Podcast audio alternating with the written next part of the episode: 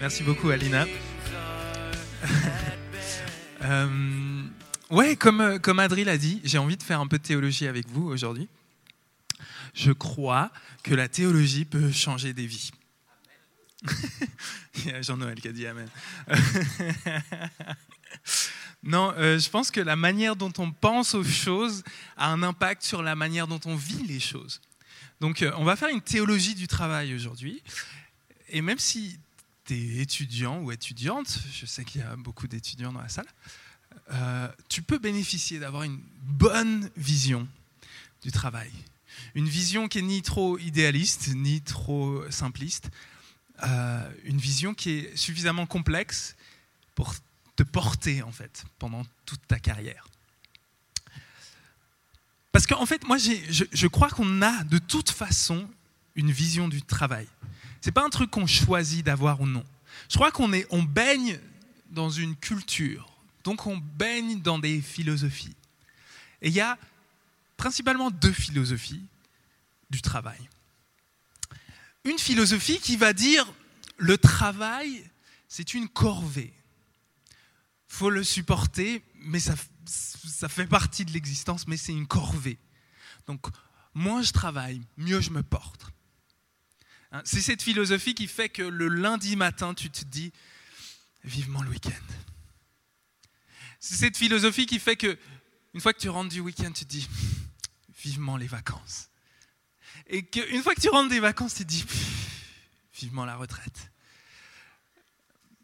Et, c'est une philosophie du travail qui est, assez ancienne. Hein. C'est un truc qu'on a depuis la nuit des temps, on dirait. Dans les vieilles religions, c'était déjà là. Hein, les dieux créent les humains pour que eux travaillent et qu'ils puissent se reposer. Donc c'est ce qu'on voit dans, dans, les mythologies comme euh, euh, les, les, trucs anciens de Mésopotamie, Inuma Elish et tout ça. C'est des trucs où en fait les humains ont cette corvée d'être des esclaves des dieux, ils leur apportent à manger. On voit ça aussi chez les philosophes, euh, chez Aristote. Aristote, il avait cette vision du travail. Il se disait, en fait, pour être un humain accompli, il faut faire ce qui est humain par excellence, c'est-à-dire raisonner, philosopher. Et donc, quelqu'un qui est vraiment heureux et épanoui dans sa vie, c'est quelqu'un qui n'a plus besoin de travailler, qui peut s'adonner totalement dans la contemplation des vérités philosophiques. Donc ça, c'est une vision fondamentalement négative du travail le travail, c'est ce qui ressemble à l'animal. Euh, c'est ce ce qu'il faut bien supporter parce que ça fait partie de la vie, mais moins j'en fais, mieux je me porte. Puis il y a la deuxième philosophie, que vous connaissez aussi. C'est la philosophie qui dit je suis ce que je fais.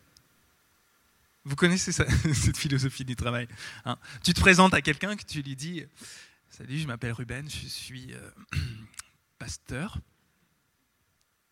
Et là, à partir du moment où as dit, hein, tu, dis ce que je fais dans la vie, là, je sais que je suis, mon, ma valeur en tant que personne dépend de ton regard sur ce que ce que c'est, pasteur. Hein, donc, si tu fais partie de l'Église, ah, si tu fais pas partie de l'Église, quoi?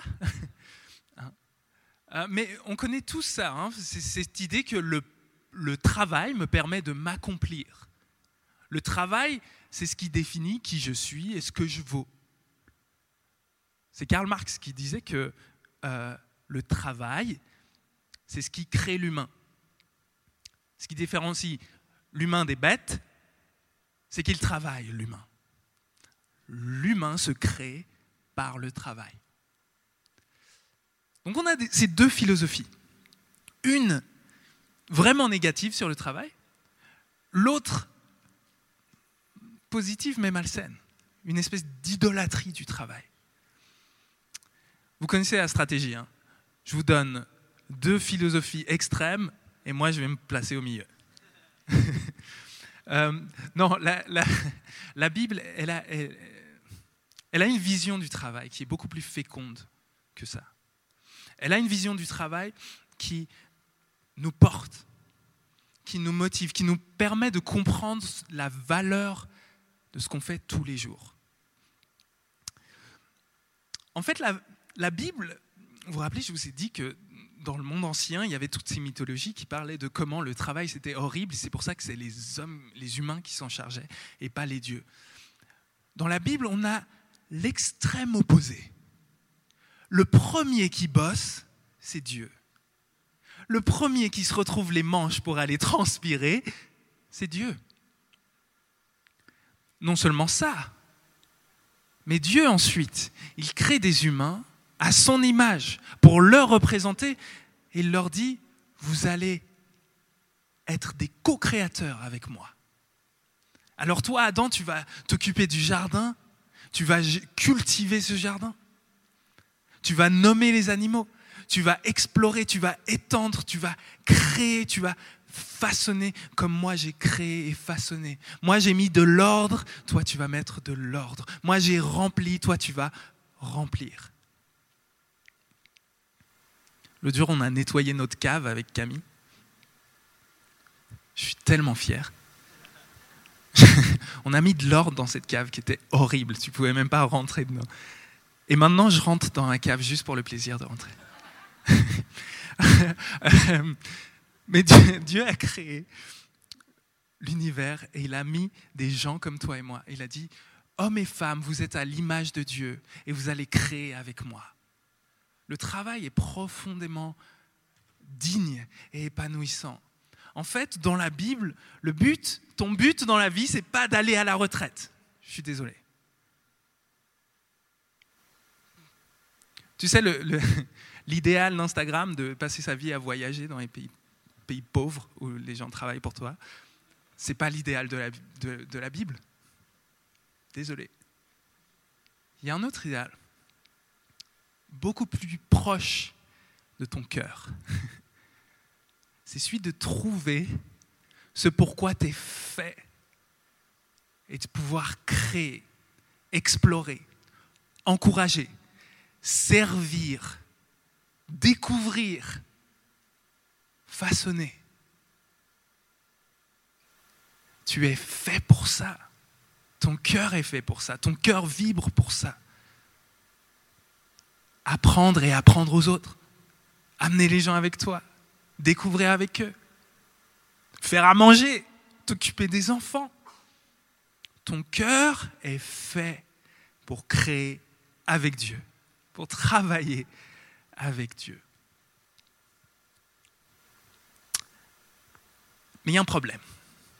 Tu vas me dire, Ruben, moi, le lundi, c'est difficile. C'est difficile. C'est pas l'expérience qu'on a tous les jours. Hein.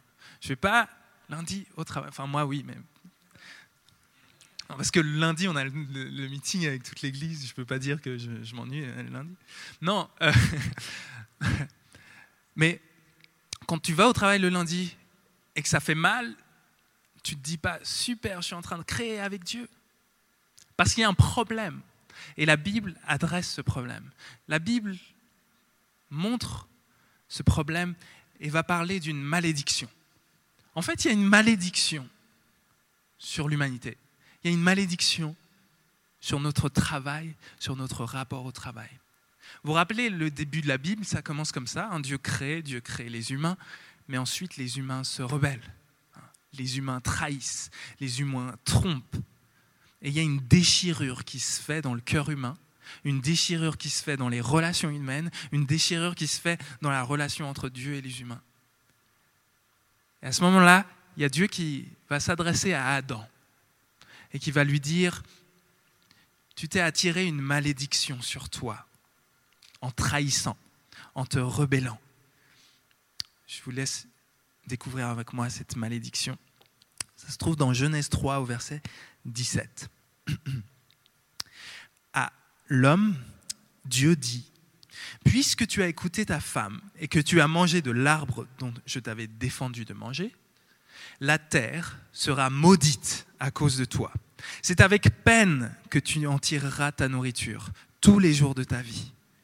Elle fera pousser pour toi des épines et des chardons, et tu mangeras l'herbe de la campagne.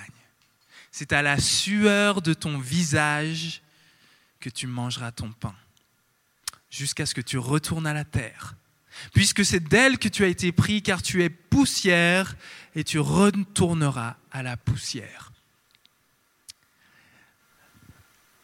C'est un passage qui dit beaucoup de choses, mais moi j'ai envie de me contenter de souligner euh, deux éléments, deux images. Vous savez, la Bible, ça parle beaucoup en, images. Il y a deux images. Première image, c'est l'image des épines. Vous vous rappelez, Adam, c'était un jardinier. C'était facile. Tu es là pour cultiver le jardin. Le jardin qui est déjà mis en place. Tu n'as qu'à cueillir les fruits. Et là, il dit, tu vas devenir agriculteur, paysan. Tu vas devoir commencer à zéro, avec une terre qui te résiste, qui fait pousser des choses qui sont dures, qui font du mal. En fait, ce que, ce que Dieu dit à Adam, c'est qu'il va y avoir une résistance. Une résistance dans ton rapport à ton travail, une résistance dans ton rapport à tes études, une résistance dans ta subsistance, ta vie de tous les jours, il y aura une résistance. En fait, il y a une séparation entre ce que je dois faire et le bonheur. Normalement, dans, dans un monde idéal, c'est ça qui faisait que Kant croyait en Dieu. Euh, dans un monde idéal, ce si j'obéis au droit, au devoir, je suis heureux. Si je fais ce que je dois faire, alors je suis heureux et épanoui. Mais ce n'est pas la réalité que Adam expérimente. Il fait ce qu'il doit faire, mais il souffre. Des épines. Vous avez déjà expérimenté des épines dans votre vie? Des ronces? Je sais que ma femme, quand elle travaillait dans un, dans un foyer, euh, elle travaillait dans un foyer, elle, fait, elle est travailleuse sociale, elle rencontrait beaucoup d'épines. Elle rentrait à la maison écorchée par les ronces. Il y a plusieurs travailleurs sociaux dans, le, dans le, coin. Tu donnes corps et âme pour une œuvre dans laquelle tu crois, et en fait, ça te fait souffrir tu rentres tout cassé. Ça, c'est la malédiction qu'il y a sur nous. La malédiction, on est dans un monde qui nous résiste. Un monde où quand on fait ce qu'il faut, ça ne veut pas dire qu'on sera heureux. En fait, on souffre. On souffre juste. On souffre de l'ennui, on souffre du désespoir, on souffre des, des relations qui vont pas, on souffre d'être là où on est. C'est la première image. La deuxième image, c'est la poussière. Tu es poussière et tu retourneras à la poussière. Il y a cette idée dans ce texte de dire à Adam, la malédiction que tu as cherchée, c'est de te couper de l'éternité. Tu t'es coupé de la vie éternelle. Vous voyez, c'est la pire chose pour nous les humains, c'est de se rendre compte qu'on est mortel. C'est pour ça qu'on n'a pas envie d'y penser. On ne pense pas à la mort jusqu'à ce qu'elle nous tombe dessus. On n'a pas envie d'y penser. Mais la mort, ce n'est pas juste quelque chose qui concerne notre corps, c'est quelque chose qui concerne notre œuvre.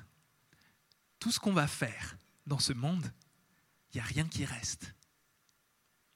Il n'y a rien qui reste. T'as beau travailler, t'as beau élever tes enfants, t'as beau... Tout ça, on va tous mourir, il y a tout qui retombe à la poussière. C'est quoi le sens de ce que tu fais si tout n'est que poussière et retombe à la poussière? Alors vanité des vanités, tout n'est que vent. Ça, c'est la malédiction que Adam reçoit sur lui. On va plus loin dans la malédiction? Avant avant de, parler de la rédemption. Euh.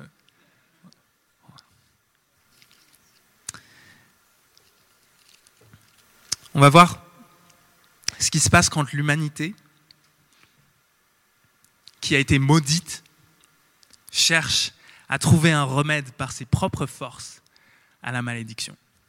Ça se trouve dans Genèse 11, et c'est les premiers versets. Toute la terre parlait la même langue avec les mêmes mots. Partis de l'Est ils trouvèrent une vallée au pays de Chinéar et ils s'y installèrent. Ils se dirent l'un à l'autre, faisons donc des briques et cuisons-les au feu. La brique leur servit de pierre et le bitume leur servit de mortier. Ils dirent alors, baptisons-nous donc une ville et une tour, dont le sommet atteigne le ciel, et faisons-nous un nom afin que nous ne nous dispersions pas sur toute la terre. Je m'arrête là. Voyez l'idée C'est euh, de dire que les humains cherchent à faire une ville qui soit tellement grande qu'elle touche les cieux, avec une tour en son centre. Le reste de l'histoire, c'est Dieu qui interrompt l'ambition humaine et qui disperse les humains. Mais vous voyez dans ce texte, il y a quelque chose de très intéressant. Comment s'appelle cette ville? Elle s'appelle Babylone. Vous voyez, Babylone, c'était le plus grand empire de l'époque. Babylone, c'est l'empire qui tyrannise tous les royaumes. Babylone, c'est le grand destructeur des peuples. C'est l'empire qui détruit Israël. Dans ce texte, on a une critique assez violente de Babylone, une critique de l'empire. Ce qui est puissant avec ce texte, c'est que c'est une critique de l'empire qui va critiquer tous les empires qui viennent par la suite, jusqu'à aujourd'hui. En fait, on a des humains ici, dans ce texte. Je pourrais aller dans plein de directions, je vais aller dans deux directions. Il y a des humains qui vont faire des briques pour se faire un nom. je vais prendre les briques et je vais prendre le nom. Euh, la première chose que ces gens font, ils arrivent dans cette vallée, ils se disent Hé, si on faisait des briques Pourquoi c'est intéressant, les briques? En fait, parce que c'est une technologie qui fait quelque chose du monde. Vous allez me dire, ouais, bon, c'est pas une technologie hyper élaborée, la brique. Mais quand tu réfléchis, la brique, c'est assez révolutionnaire. Parce que la brique, ça nous permet de ne plus être dépendant de la dureté du sol, de la dureté de la pierre. On n'a plus à façonner la pierre, la brique, on la façonne comme on veut. En fait, la brique nous permet de nous éloigner de notre rapport au sol, à la terre, de notre dépendance. En fait, si on, si on fait une ville en briques, une ville où on uniformise tout, on peut faire une ville à notre image. En fait, ce qui est intéressant dans ce texte, c'est qu'on a là une critique d'un mensonge qui est très très vieux.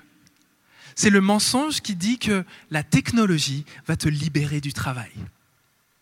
La technologie va te libérer de ta dépendance au travail, de ta dépendance à la terre, de ta dépendance aux choses de ce monde. Si tu mises dans la technologie, alors on n'aura plus besoin, on ne sera plus des humains qui doivent euh, travailler comme des animaux, on sera des surhommes. C'est un mensonge qui fait beaucoup de mal. Encore aujourd'hui, hein. il y a cette idée, euh, si vous prenez des grandes compagnies comme Amazon, il y a cette idée avec Amazon de dire la technologie nous libère. Tu sais, en un clic, tu peux avoir ton colis qui te vient demain. Demain. Sans effort. Ce que tu veux, tu le trouves sur Internet. Sans effort, il arrive à ta porte. Demain.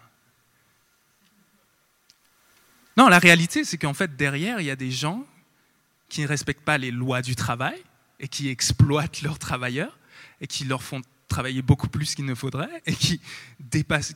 Il y a plein de scandales sur Internet, vous pourrez regarder, mais qui fait que ton colis arrive sans effort parce qu'il y a des plus faibles qui sont exploités. On a le, même truc avec les, réseaux sociaux, euh, Instagram, Facebook, ils utilisent des, euh, on appelle des, modérateurs de contenu, hein. des gens qui font en sorte que les choses horribles, tu les vois pas toi. Hein. Donc la technologie qui est censée rapprocher le monde ensemble, de faire de nous une grande euh, civilisation unie, elle dépend de gens qui vont passer leur journée à regarder du contenu pédophile, pornographique, de la violence, de la violence raciale, haineuse, pour faire en sorte que ce ne soit pas visible pour toi. Vous voyez, c'est le même mensonge que Babel, c'est de construire des choses qui écrasent les faibles dans l'illusion qu'on n'a plus besoin de travailler. Ensemble, on construit une belle œuvre qui nous libère de notre condition humaine, de la malédiction. Hmm. Et ça, on a des briques pour pouvoir se faire un nom. Parce que sinon, on est comme la poussière qui est dispersée par le vent sur les quatre coins de la terre. On veut, on veut se faire un nom. C'est pour ça qu'on veut toucher le ciel, c'est pour se faire un nom. C'est pour exister pour toujours, pour ne plus s'inquiéter de l'absurdité, comme diraient les philosophes, de notre travail. Notre travail absurde qui n'a pas de sens parce qu'on va vers la poussière. Non, on va se faire un nom qui dure pour l'éternité. Vous voyez, dans toutes les cultures, dans toutes les civilisations, dans tous les groupes humains, on tombe dans ces pièges. On essaye de s'échapper de la malédiction. Et une manière dont on peut résumer le message de la Bible, c'est de dire que Dieu cherche à créer un peuple qui, bien sûr, qui se trouve à Babylone. Il n'y a pas d'autre endroit que Babylone pour l'instant. Un peuple qui se trouve à Babylone, mais qui va construire autre chose que Babylone. Un peuple qui va avoir un cœur transformé, ce qui va lui permettre de construire pour l'éternité. De construire non pas Babylone, mais de construire la nouvelle Jérusalem. Tu es dans le système, mais petit à petit, tu sors des rails et tu commences à construire autre chose, à faire le bien. Dieu veut continué à construire. Il n'a pas arrêté de construire parce que le travail était maudit. Il n'a pas arrêté de servir. Il n'a pas arrêté d'encourager. Il n'a pas arrêté de donner à manger. Il n'a pas arrêté d'éduquer. Il continue à soigner, encourager, prendre soin. Il continue à explorer avec nous. Mais il a envie de le faire pour les choses qui comptent, d'une manière qui compte. Donc, Maintenant qu'on a vu la malédiction, je vais brièvement finir en, vous parlant de la rédemption. La rédemption, c'est que Jésus est venu pour transformer cette réalité-là. Jésus veut que tu ne subisses plus les ronces les épines comme tu les subissais. Jésus veut que l'œuvre de tes mains ne retourne pas juste simplement à la poussière. Jésus veut te libérer de cette malédiction. La manière dont il l'a fait est un peu surprenante. Il ne nous a pas apporté une nouvelle technologie. Non. Dieu s'est incarné et devenu le fils d'un charpentier. Un travailleur s'il en est. il a retroussé ses manches. Et il est devenu roi avec une couronne d'épines. Il a pris sur sa tête la malédiction qui pesait sur toi et ton travail. Et il en a fait une couronne. Il a, pris ta souffrance. Il a pris ta malédiction. Il a pris ton exil. Il a pris ton péché tes offenses, ta rébellion. Toutes les choses qui font que le travail est encore plus dur, ce n'est pas juste des choses qui t'arrivent, c'est des choses que tu fais toi. Ton orgueil, ton égoïsme, ton ambition mauvaise, ta jalousie, ta paresse.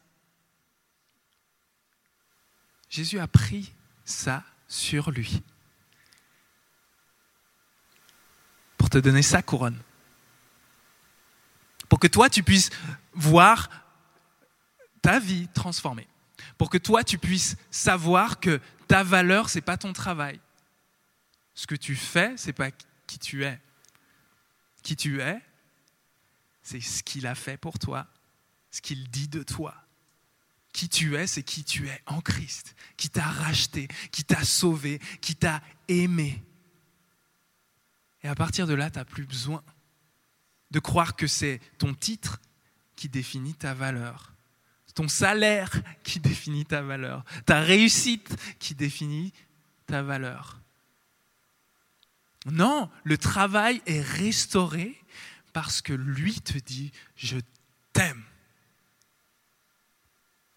Je t'aime. Tu es digne d'être aimé. Tu es encore pire que ce que tu pensais, mais tu es encore plus aimé que tu pourrais jamais le rêver. je t'aime. Il a mis une couronne d'épines sur la tête. Mais plus que ça, il a embrassé la poussière.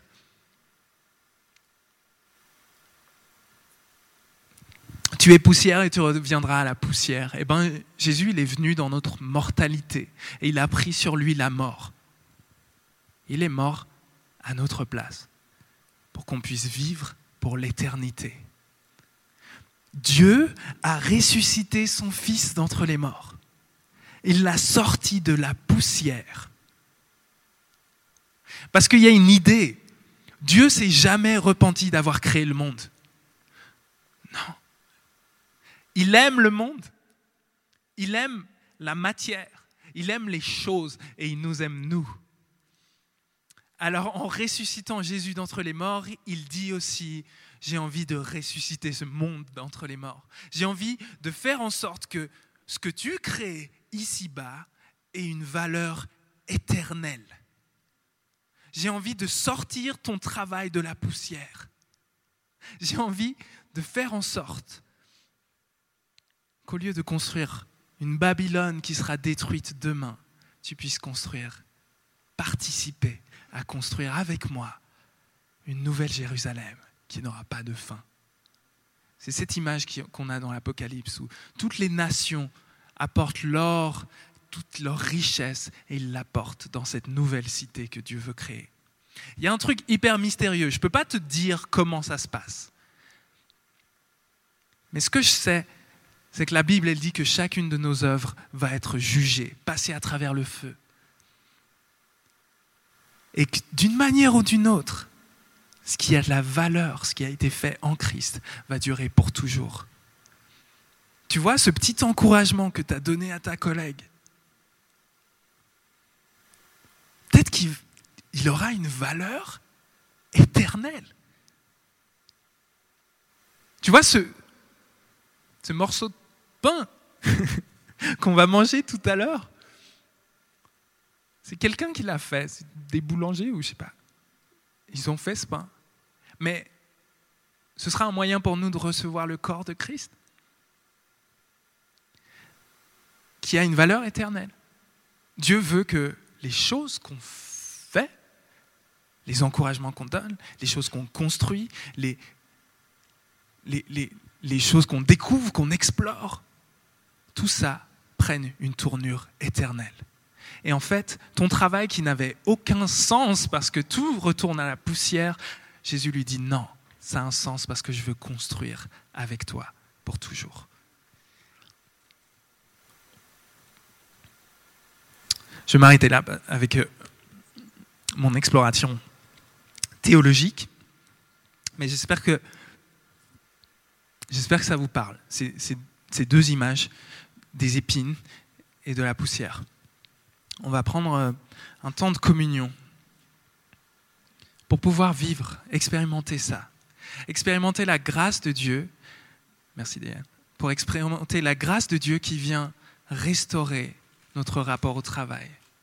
Pour expérimenter la grâce de Jésus qui, par sa puissance, peut renouveler notre expérience du travail voyez, on va continuer à vivre les épines. On va continuer à souffrir. On est dans un monde où, quand tu fais ton devoir, tu ne seras pas forcément heureux. Quand tu fais ce que tu as été fait pour faire, tu, seras, tu vas peut-être souffrir. Les gens vont peut-être te rejeter, les gens. Ça se passe. Mais Jésus a pris cette souffrance sur lui pour donner un sens à ta souffrance, quelque chose de nouveau. Tu peux la vivre avec lui.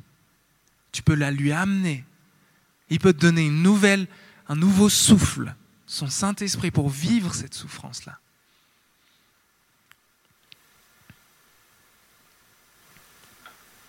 Je vous propose qu'on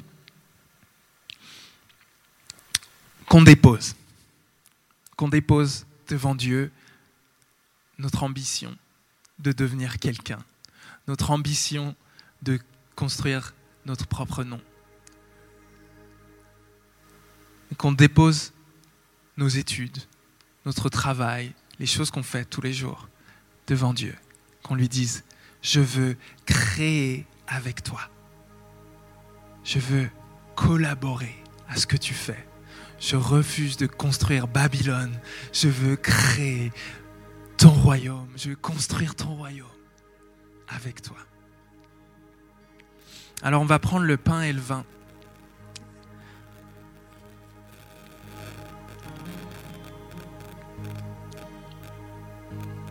Je vais prier pour ça et après je vais vous expliquer comment ça va se passer. Le Seigneur Jésus, dans la nuit où il a été livré, prit du pain après avoir prié, il le rompit et il dit, tenez et mangez, ceci est mon corps qui est livré pour vous. Faites ceci en mémoire de moi. Et après le repas, il fit de même avec la coupe, il prit la coupe et il dit, voici la coupe de l'alliance en mon sang.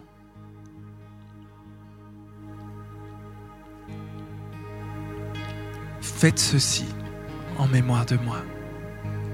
Parce qu'à chaque fois qu'on mange le pain et qu'on boit ce vin, on proclame la mort du Seigneur jusqu'à ce qu'il revienne.